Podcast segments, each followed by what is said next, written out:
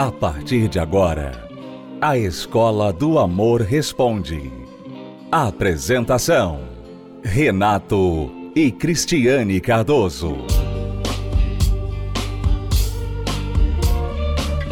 Olá, alunos, bem-vindos à Escola do Amor Responde, confrontando os mitos e a desinformação nos relacionamentos. Onde casais e solteiros aprendem um amor inteligente. Aqui vai uma reportagem de um estudo que vai chocar muita gente, especialmente mulheres, especialmente mulheres feministas. Tá bom? Não estamos aqui para provocar, não, porque não é nossa conclusão, é a conclusão de um estudo feito na Noruega que descobriu o seguinte: prepare-se. Casais que compartilham tarefas da casa são mais propensos a divorciar. Explica aí, Renato, por que, que eles chegaram a essa conclusão? Olha só, o índice de divórcio foi muito mais alto entre casais modernos que dividem as tarefas da casa do que onde a mulher faz a maioria das tarefas, segundo esse estudo feito lá na Noruega. Esse estudo parece contradizer tudo que tem sido dito ultimamente sobre igualdade de gênero, não é? Mas as informações são bem claras que, segundo o estudo, quanto mais o homem faz na casa, maior o índice de divórcio. E eles têm uma explicação para isso. Espera aí, mulheres, espera aí, mulheres, e espera aí, homens.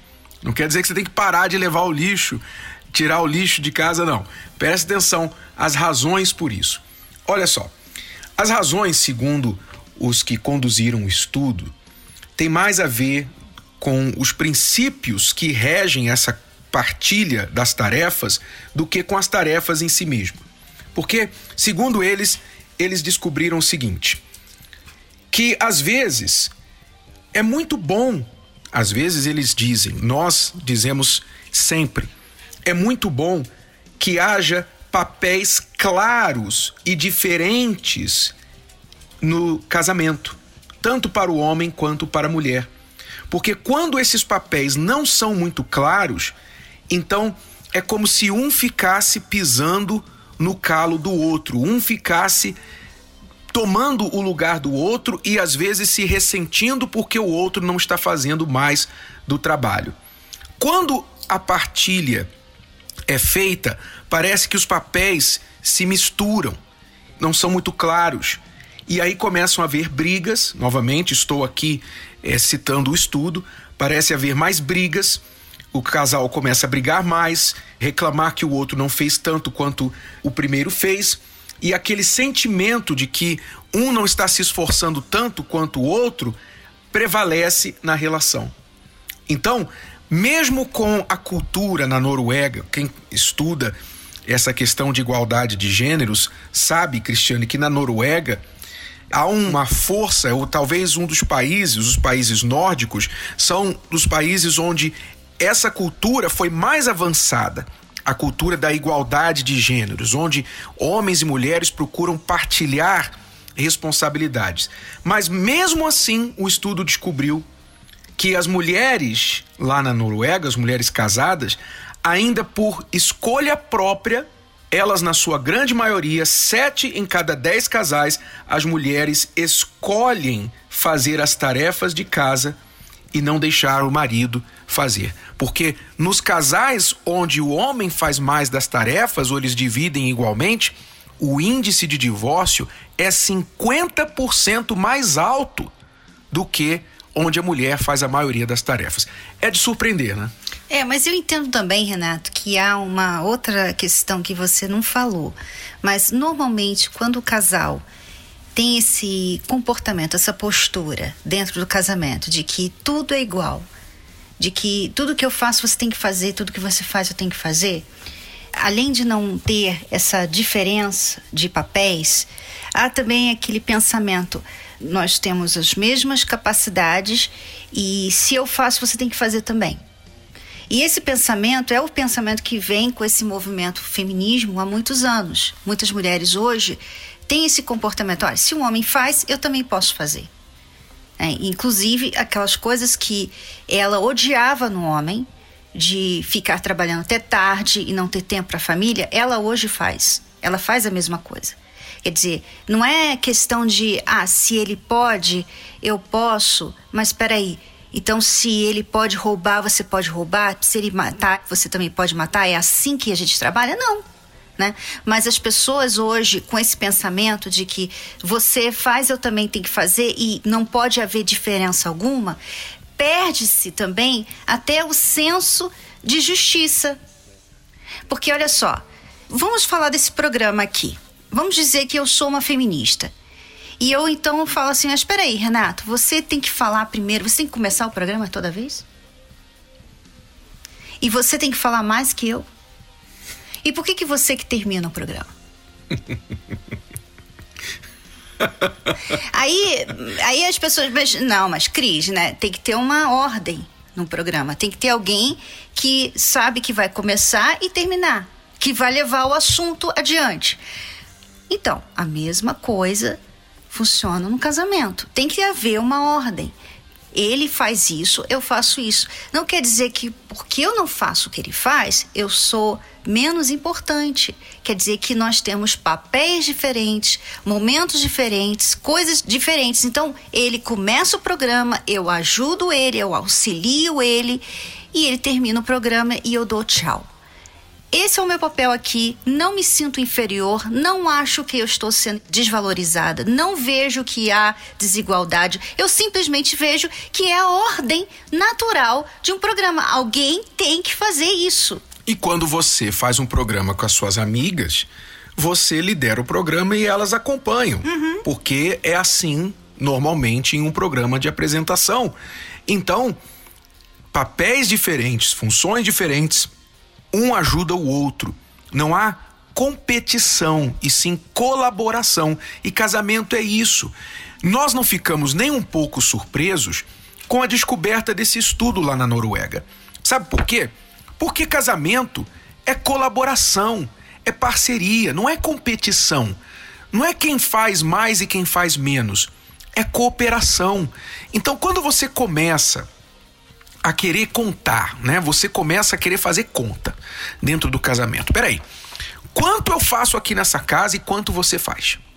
Vamos aqui dividir igualzinho, porque já começa o problema aí, né, Cristiane? O que, que pesa mais? Qual é o mais pesado? Lavar o banheiro ou lavar a louça? O que, que é mais pesado? Limpar a cozinha ou limpar o quintal? O que, que é mais pesado? Como é que você vai atribuir números às tarefas da casa? Já começa por aí. Então, qual é o casal que consegue realmente dividir 50% exatamente das tarefas da casa? Você não vai encontrar. Não vai, porque é uma coisa subjetiva. Eu atendi uma jovem casada recentemente e ela falava que ela estava com problema com o marido porque ele não ajudava ela nas despesas que ela tinha com cartão, as despesas que ela tinha feito em casa e tal. E ela veio explicar que no início do casamento ela dependia dele. E ela não gostava de depender dele. Ela não gostava de ter que pedir para ele dinheiro. Então ela foi e estudou e foi trabalhar. E agora ela tinha o dinheiro dela. Agora ela tinha como comprar as coisas e fazer as coisas que ela queria. Então, veja só, repare só. Agora ela tinha o dinheiro dela, então ela podia fazer o que ela queria. Então, depois disso, o marido, quando ela pedia dinheiro ao marido, ele falava: Não, usa o seu dinheiro. E isso chateou ela, porque ele ganha mais que ela. Aí eu falei para ela assim: Mas por que, que você acha que ele, hoje, não quer te ajudar a pagar suas contas? Porque você treinou o seu marido a pensar assim: bom, então é, o dinheiro é meu, o dinheiro dela é dela e a gente se vira assim. Então a mulher, por exemplo, vamos dizer na casa: olha, eu cuido disso, você cuida daquilo. Se um dia você fica doente, olha, mas não está combinado. Eu não vou cuidar daquilo porque aquilo ali é seu. Ou se você está cansada. É, ou, ou se você tem que viajar, ou se acontece qualquer coisa já tá tudo ali. Não, mas isso aqui você também tem que ajudar. Então o marido vai falar para ela: "Não, mas eu não vou fazer isso aí porque isso aí não é eu que faço. Eu já fiz hoje. Já limpei hoje, agora é você". Assim exatamente o estudo fala que onde isso é praticado, nos casais onde esta regra é praticada, acontecem muito mais brigas e é lógico que o relacionamento fica estressado, desgastado e por isso a taxa de divórcio nesses casais é 50% maior. E note, mesmo num país onde a cultura incentiva a partilha igual das tarefas, sete em cada dez mulheres casadas preferem fazer as tarefas da casa elas mesmas. Por que será, hein? Por que será? Porque é uma questão de complementar, cada um fazendo aquilo que faz melhor. O casal fazendo aquilo que serve para eles. Sabe? É muito importante você, esposa, você, marido, vocês terem a própria cultura dentro de vocês, dentro da casa de vocês. E talvez a sua cultura pode ser até oposta ao que a gente está falando. De repente, na sua casa funciona muito bem o marido ficar em casa, cuidando da criança, limpando a casa, cozinhando e a mulher trabalhando fora. Se vocês dois estão felizes com isso, então quem somos nós para falar o contrário? Quem é a celebridade A, B ou C para falar o contrário? Se funciona para vocês, excelente. Não é o comum, não é o que o estudo mostra, mas se funciona para vocês, excelente. Agora, você não deve deixar que a cultura, as pressões sociais ditem como você vai ser dentro da sua casa. Faça aquilo que vai funcionar e não aquilo que é moda. Porque a moda nem sempre, quase nunca, atende realmente à necessidade das pessoas. É mais para inglês ver, é mais para mostrar, é mais para a pessoa que é vaidosa dizer eu estou na moda, do que realmente para atender a necessidade, o que a pessoa precisa. Então, casais, fiquem atentos a isso. Mulheres, olhe para sua casa, olhe para o seu marido e façam com respeito às tarefas da forma que é melhor para vocês. Se o seu marido não sabe lavar uma louça, você já tentou, você já falou, não é que seja um bicho de sete cabeças, mas não está nele. Então lava você. Mas por outro lado, ele sabe fazer algo na casa que você não sabe. Ele é muito bom cortando a grama lá do jardim. Ele é muito bom trabalhando e trazendo dinheiro para casa, ele é muito bom pai.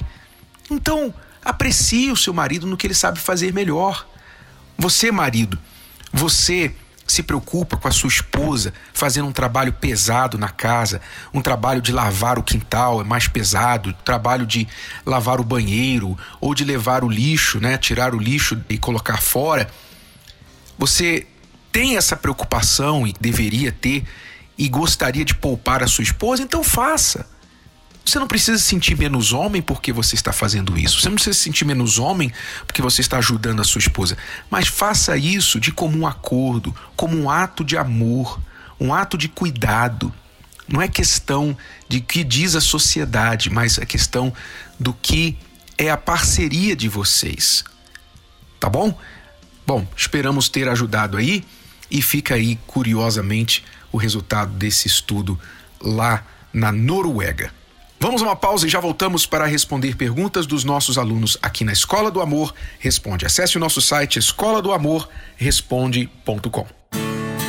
Você conhece uma pessoa solteira? Você quer muito que ela não erre mais no amor? Namoro Blindado vai dizer para ela tudo o que você sempre quis que ela soubesse, mas talvez não soube explicar. Namoro Blindado. O seu relacionamento à prova de coração partido. Um livro de Renato e Cristiane Cardoso. O manual do século 21 para antes, durante e depois de namorar. Adquira já o seu. Mais informações acesse namoroblindado.com. namoroblindado.com. Você está ouvindo a Escola do Amor Responde com Renato e Cristiane Cardoso. Vamos responder a pergunta desta aluna. Ela diz assim: Eu gostaria muito de acreditar no amor de novo e saber que ainda posso ser feliz. depois de 31 anos de casada, três lindos filhos e estar divorciada, tendo antes dado uma chance a ele, hoje com três anos de separação definitiva, ele ainda mexe comigo. Já fui traída inúmeras vezes, mas na verdade o que eu queria é que ele fosse como um poste, que mesmo trocado de lugar, não fizesse diferença para mim. Me sinto ainda com o cordão umbilical. Muito triste essa situação, sem contar que eu não me aceito às vezes. Isso é comum de acontecer depois de um término, né, desse, né, que a pessoa é, estava junto com a outra pessoa por 31 anos. É claro que uma não vida, vai, né? é uma vida. É claro que não vai ser assim da noite para o dia. Por mais que a pessoa tenha errado com ela, não vai ser da noite para o dia que ela vai olhar para frente e querer um novo amor. A questão aqui, amiga, é que você precisa se curar. Você está querendo esquecer dele, mas você está machucada. A pessoa machucada, ela tem que ter é, os primeiros passos para lidar com a dor. As pessoas querem pular os passos, os primeiros passos e já olhar para frente e entrar num outro relacionamento. Né? Elas querem olhar para a pessoa que a magoou e não sentir nada, como ela disse aqui. Mas primeiro, antes de qualquer coisa, ela tem que se curar você não está nem pensando em você, você está pensando ainda em como resolver essa questão de não gostar dele. Então, a cura aqui é o principal. Você precisa fazer a terapia do amor, você precisa, sabe, buscar ajuda espiritual, porque é a dor que você sente, por isso essa dor ainda está alimentando essa raiva que você tem, que ao mesmo tempo também é uma obsessão com ele, de você achar que ele não deveria estar feliz, que ele deveria ter morrido, que ele deveria estar vindo atrás de você, você lembrando de tudo que aconteceu entre vocês. Tudo isso faz parte dessa dor. Então, o que fazer com tudo isso? Primeiro, lidar com a dor, que é o que está alimentando tudo isso que você sente por ele. E parte, grande parte dessa situação é o fato de você não se aceitar. Algo está errado dentro de você. Você não se aceita por quê?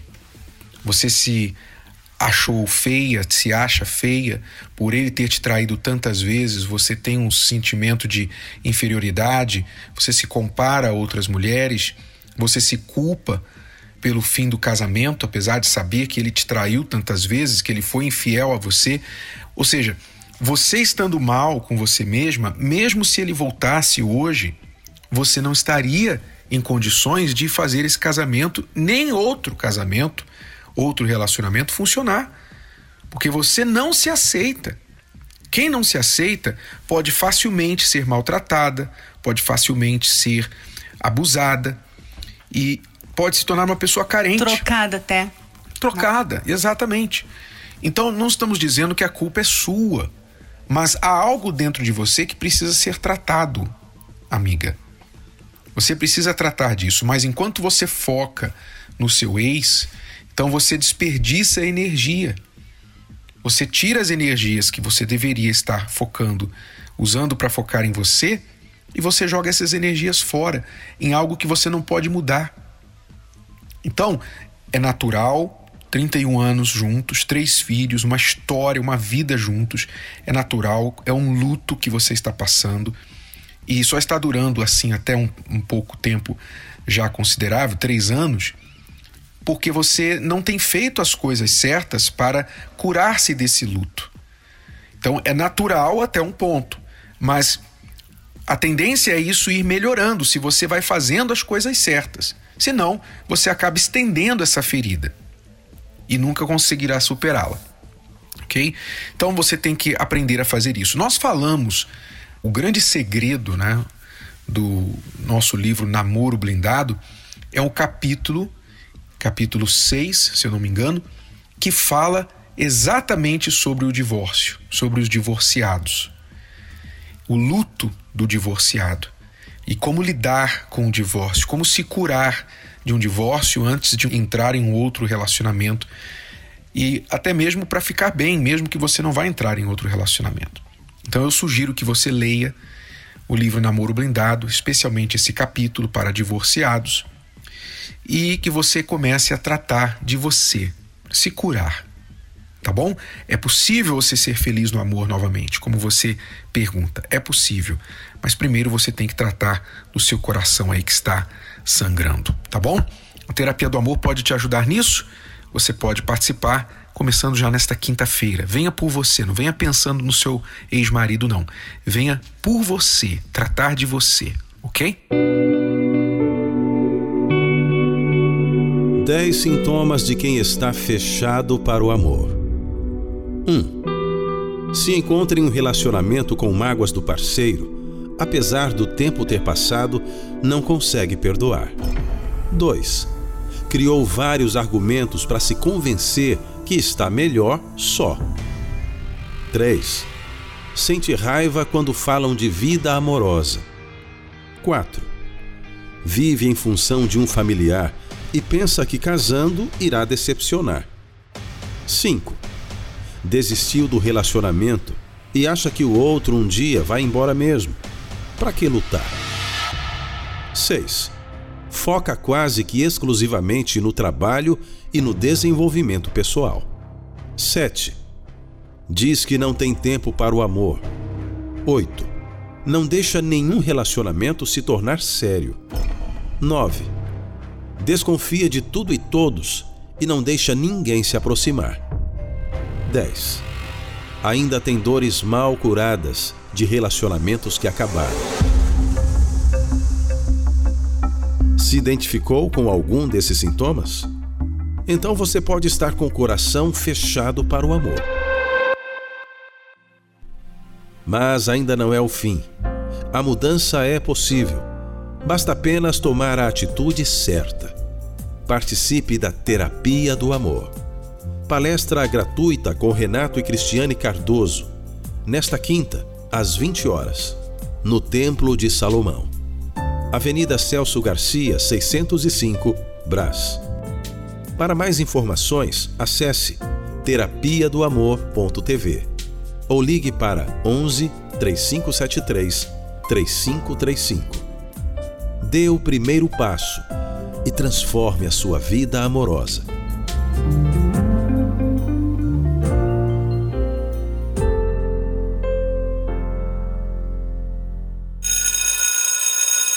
Então é isso, alunos. Os casais e os solteiros inteligentes estão aprendendo esse amor que cura o interior, o amor que faz com que o relacionamento seja feliz, seja bom. Não basta sentimento, é preciso inteligência amorosa.